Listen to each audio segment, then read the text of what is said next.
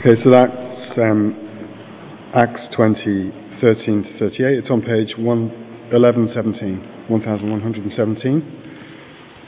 Um, Paul's farewell to the Ephesian elders.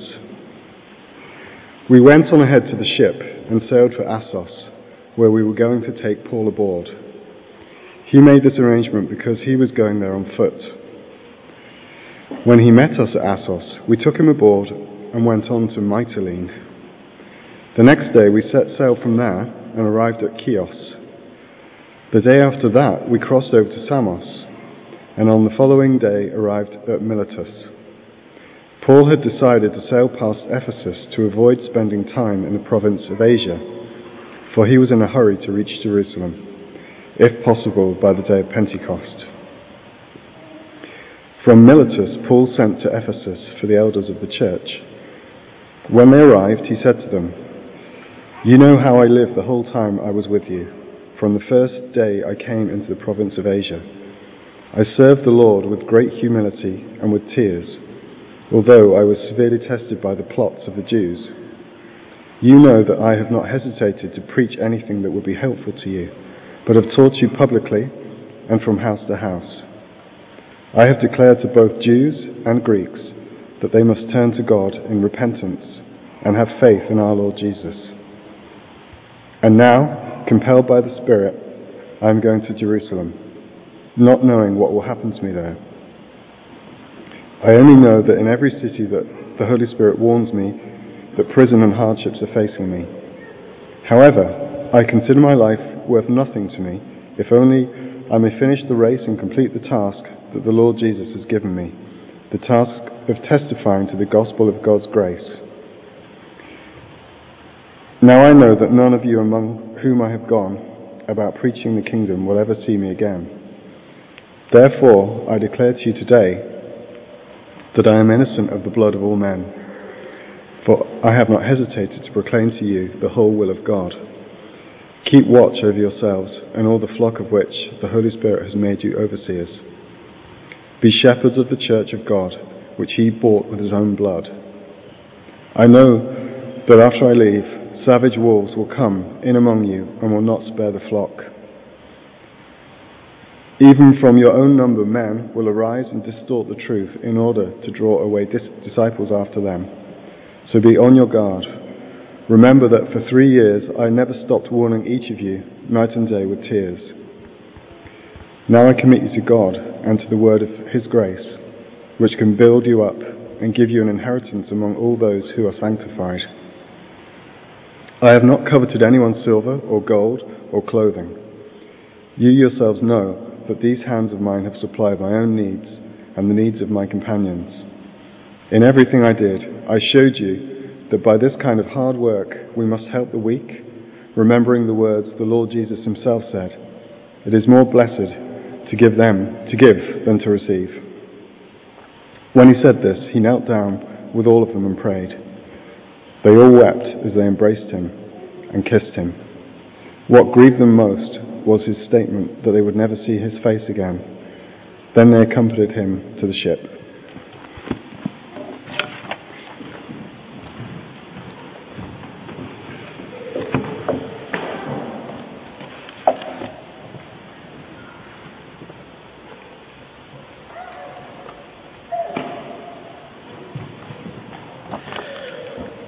Um, I haven't got any sheets for taking notes this morning, but if you've got a new sheet on the back of that, there is a place. I'm not sure where the pens are.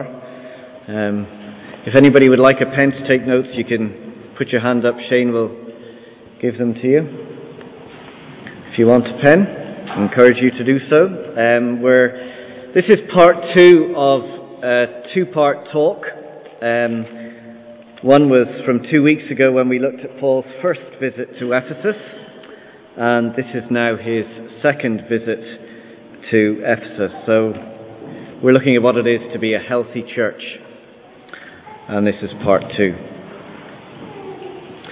So let's pray, and we'll have a look at this together.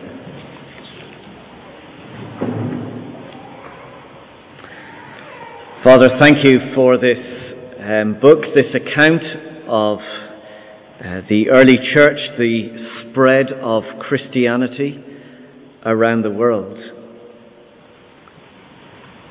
Uh, we thank you for its record for us, um, but we also recognize that this is not just mere history, but it is words written for us today that change us and transform us and show us what it is to be church and what it is to be your people and what it is to live as your people in this world. So we pray that as we read and as we listen, that you would create us to be more and more the kind of church you want us to be, that we would be healthy in every way. And so we ask for your help in this in Jesus' name. Amen.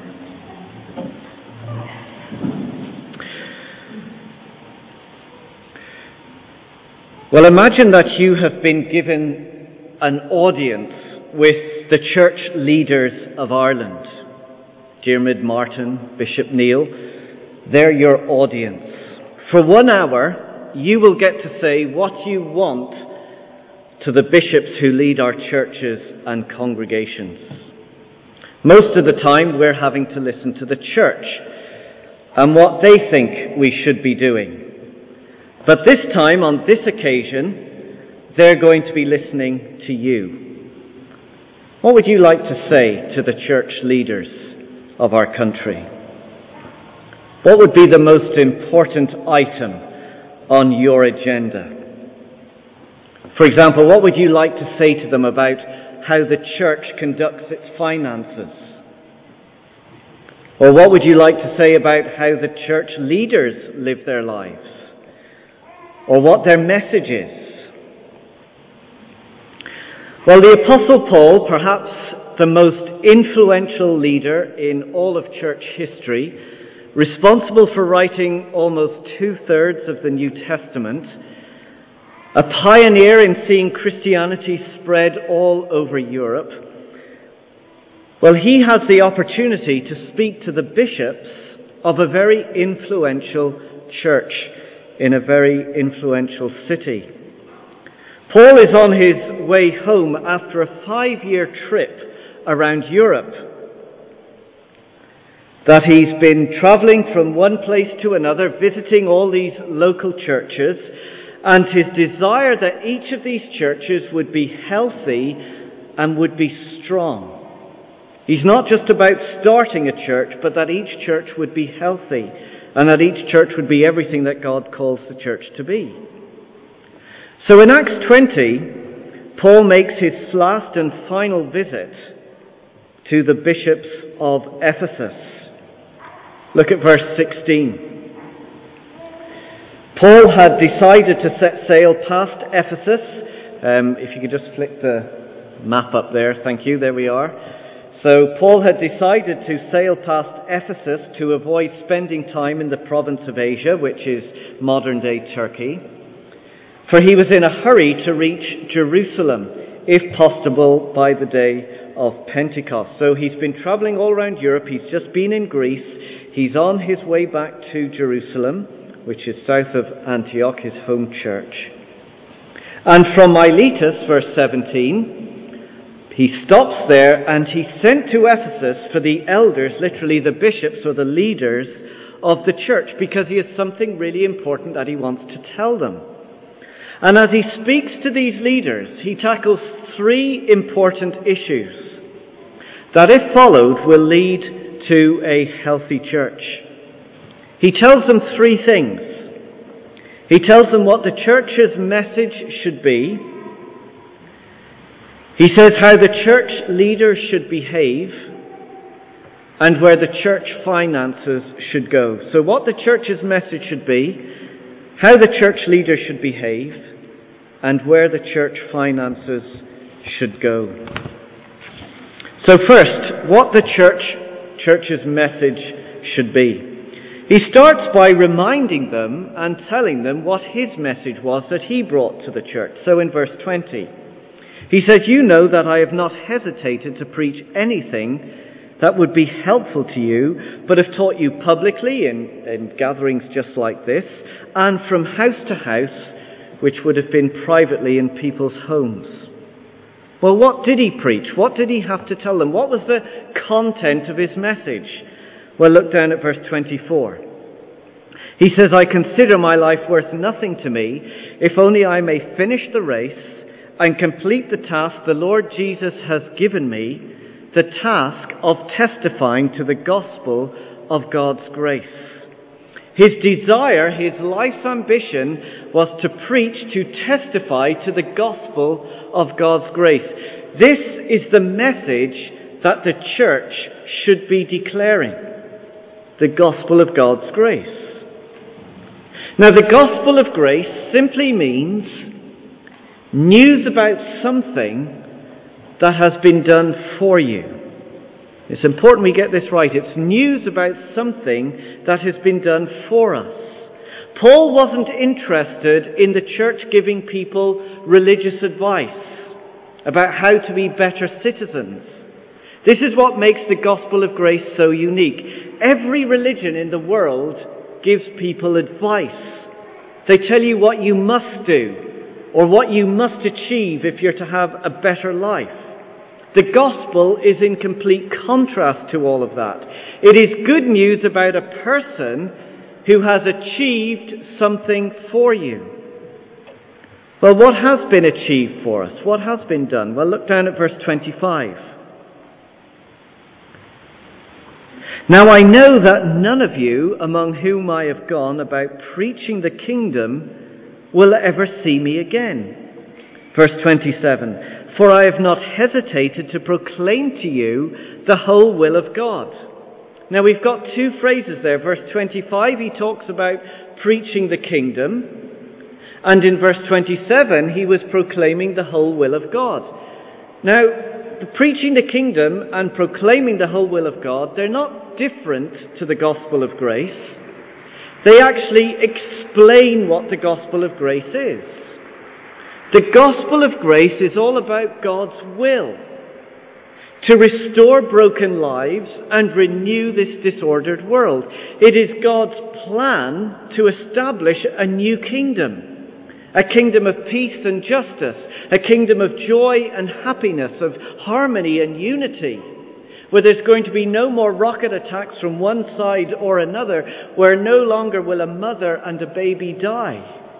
There will be the absence of all evil and suffering for all eternity. It is God's will to establish this kind of kingdom. That's what the gospel of grace is all about. And the way that kingdom is established is not going to be through arms or fighting. It's going to come through a person, through God's Son, Jesus Christ. So look back at verse 21. He says there, well, he says verse 20 that he, he didn't hesitate to preach anything that would be helpful, which was the gospel of grace. And verse 21 he says, I have declared to both Jews and Greeks that they must turn to God in repentance and have faith in our Lord Jesus. The gospel is all about what God has done for us but it does require a response. The response is repentance and faith.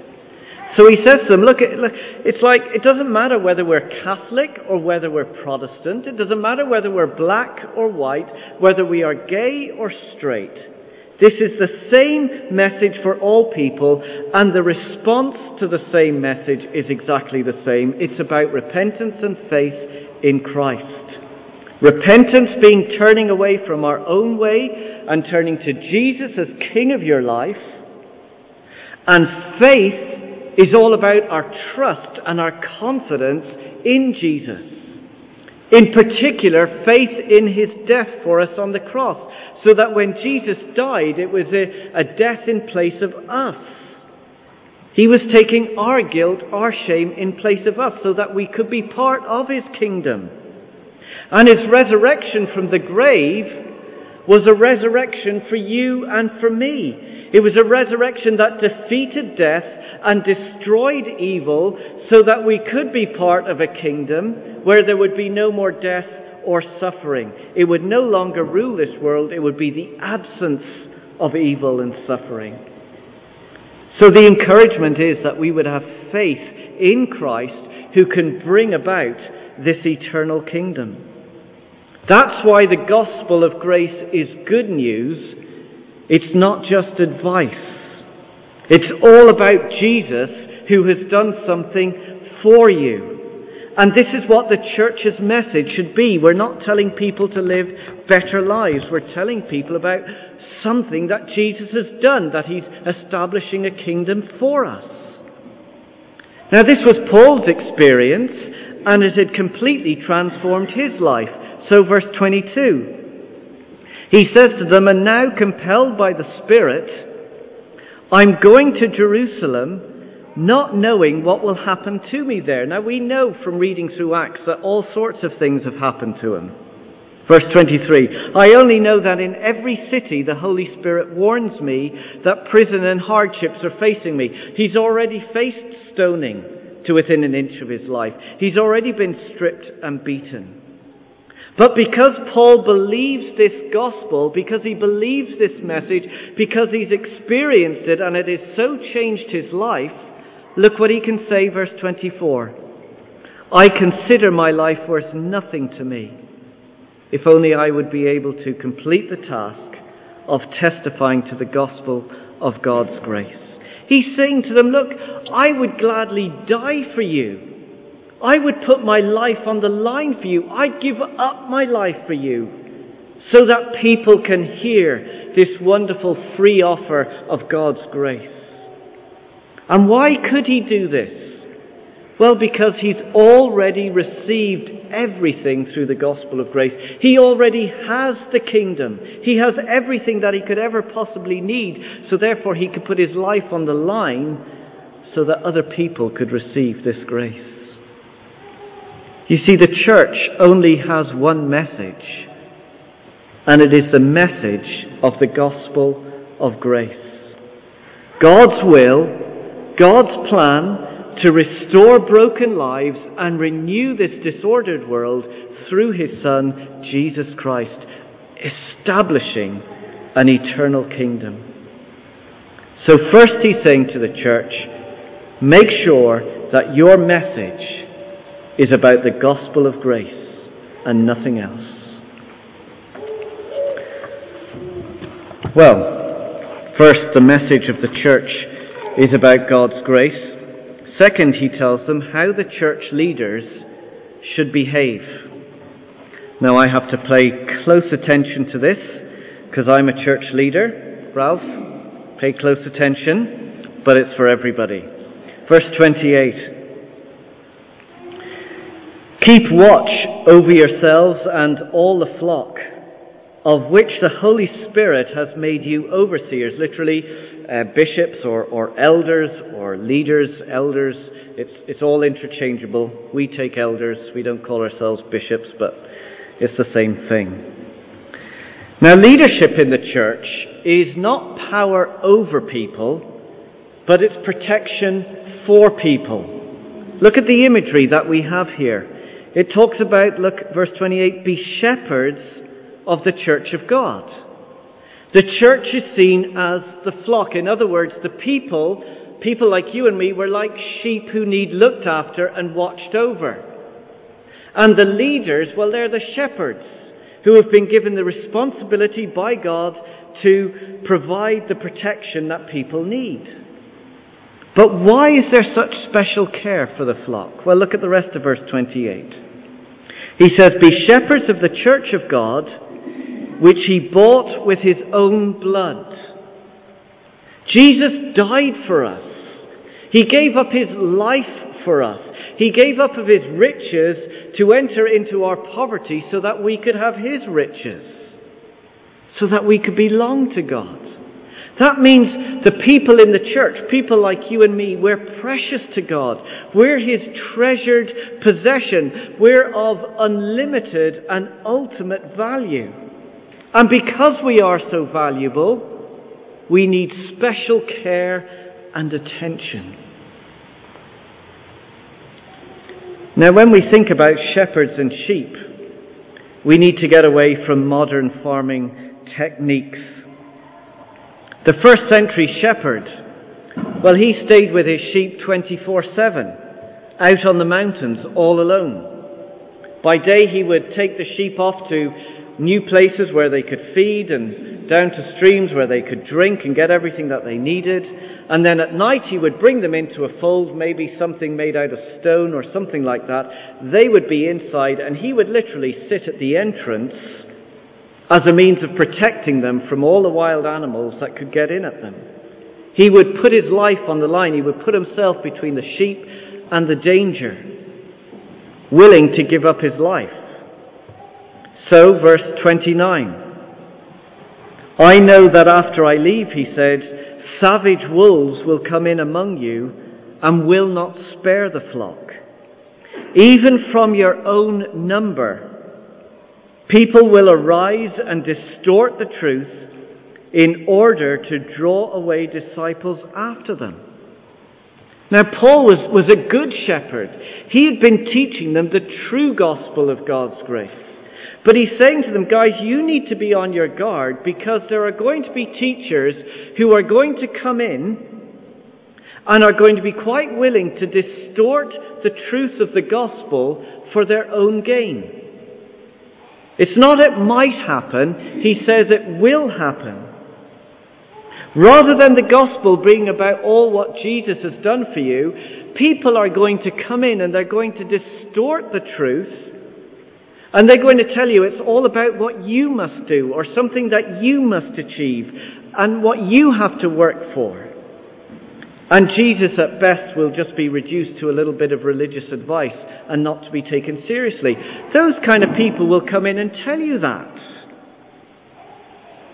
The other people who might come in and lead people astray for their own gain are those that are connected, as we, we, we refer to, the health and wealth or the prosperity gospel.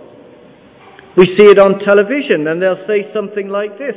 Well, Jesus wants you to be wealthy. He wants you to be successful. He wants your children to have amazing careers. He doesn't want you to be sick. He doesn't want things to go wrong in your life. And if you would only believe, it's going to be put right. And by the way, just send us a few dollars or a few euro and we'll make sure that that happens.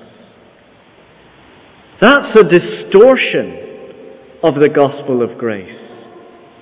He says those teachers, look at verse 28 there, or, and 29 rather, they're like wolves that are going to come in and tear the sheep apart.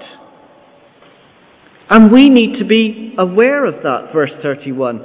So be on your guard. Remember that for three years I never stopped warning each of you night and day and with tears. These things will happen and people will come in and distort the truth.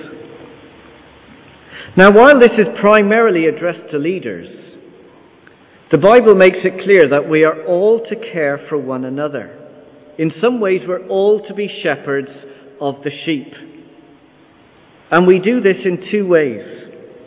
First of all, we are to keep our leaders accountable. Now, in case you don't know who your leaders are, that's myself and Ralph. Keep your leaders accountable. That's your role. Because look at who the wolves might be, verse 30. Even from your own number, men will arise and distort the truth. From within not from outside. Leaders, shepherds, people like me, people like Ralph, can become a wolf. Now, I don't think we look very threatening, although doesn't Ralph mean lover of wolves or something? Oh, so we've got to be careful, Ralph. Hmm? But we could be, we could be wolves. We're potential wolves. And the church needs to hold their leaders accountable to make sure that they're living in line with the gospel and that they're teaching what is the gospel. So the church needs to pray for us to make sure that we keep the church together and keep the church in the right way. We're not superhuman. We're fragile people who make mistakes and get things wrong. And so we need the church to keep us accountable, to pray for us, to encourage us, to point out areas if we're not in line with the truth of the gospel.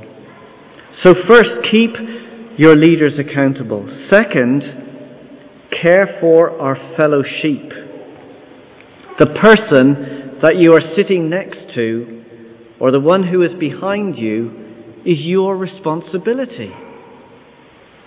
And the way that we primarily care for each other, we can do it in all kinds of practical ways, but primarily the way we care for each other is to bring the gospel to each other, is to remind ourselves of everything that we have through Jesus Christ. So we should all be people who are able to read with each other, pray for each other. And I encourage us all to be people who do that. And we say it so often. Whether you're meeting with somebody one to one, whether you're meeting in a small group, or whatever you do, that primarily we are people who are bringing God's Word, the truth of His gospel, into each other's lives, holding ourselves accountable and encouraging and supporting. So, first, keep your leaders accountable, and second, care for your fellow sheep. So, first, he reminds us what the church's message should be that it's all about the gospel of grace. And second, he reminds us how the church leaders should behave. Third, he tells us where the church's finances should go. Verse 32. Now I commit you to God and to the word of his grace, which can build you up and give you an inheritance among all those who are sanctified. Well, you say, what's that got to do with finances? I don't see anything about money there. Well, Paul knows that the church is never going to be generous. We are always going to be tight fisted until we grasp and experience the word of grace. So he says to us, verse 32, he says, I commit you, I put you into the care of God and to the word of his grace. The word of grace is the gospel of grace that we've just been talking about. It's all that Jesus has done for us, everything that he has achieved for us. It gives us, look at the rest of verse 32, or it can build us up, strengthen us, and it will give you an inheritance, that eternal place in his eternal kingdom among all those who are sanctified. So the gospel of grace gives us everything that we need for now and for all eternity. So this is what we are to live on as a church. In some ways, this is to be the diet of our church. It is to be grace plus grace plus grace. We're constantly to be drinking and eating it in, committing ourselves to the grace of God. And the more we understand this word of grace, the more we allow it to change our lives, it will show us how rich we really are. It will transform us into model givers. It will make us incredibly generous. Paul's own life was an example of this. Look at verse 33. The grace of God had so affected Paul's life that he had become generous in giving. Look at verse 33. I have not coveted anyone's silver or gold or clothing. He's saying, I'm not in this for the money. I'm not in this to get a bigger car or a bigger house. Verse 34, you yourselves know that these hands of mine have supplied my own needs and the needs of my companions. Look at my hands. There's splinters in these hands. Look at, look at the calluses from the, the tent making that I've done. I worked hard for you so that I could give the gospel of grace freely to you. The grace had so gripped Paul's life that it had changed Paul into a generous giver. He was literally willing to give his life for them.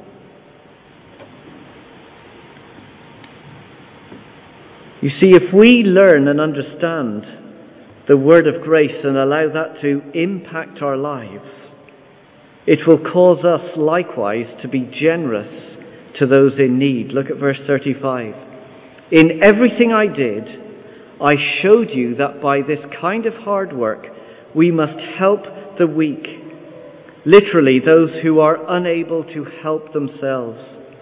Remembering the words the Lord Jesus himself said, it is more blessed to give than to receive. The weak in our society are the poor, the refugees, those who live in countries destroyed and broken by war and famine. The weak are all around us, within the community of this church family, in our wider community of Carrigaline. Now, we have received so much through the Lord Jesus. We have received grace upon grace. We have received His eternal kingdom so that we can generously give to those in need. Look at the end of verse 35. He said, It is more blessed to give than to receive. Paul is getting to the end of his journey around Europe.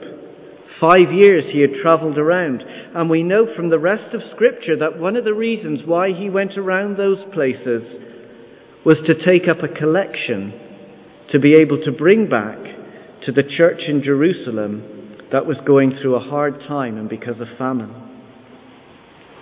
And so I think the principle here for us is if we've received this amazing grace, we too will give freely to those who are in desperate need. We no longer have to be tight fisted. We no longer need to be worried in terms of the future because we have received all that we need through Christ. So Paul has this opportunity to speak to the leaders of this church, an influential city in that part of Turkey. And it's the same word and it's the same message that he speaks to the church today.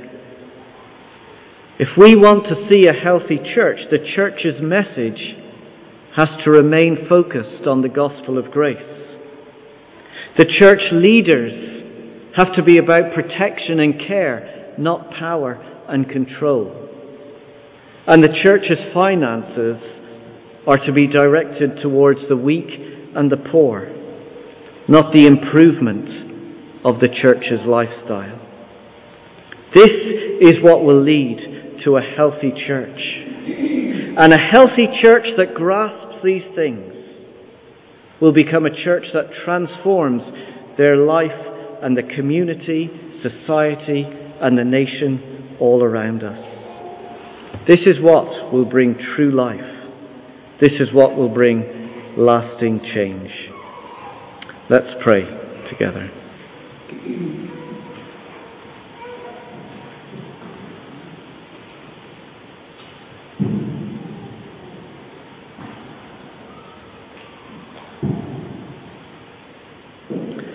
Father, help us to be people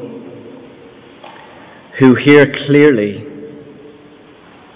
what you are saying to us as a church. Please help us to be always talking about the grace of God's gospel. Help us to keep that central. Help us to practice it. Help us to live it.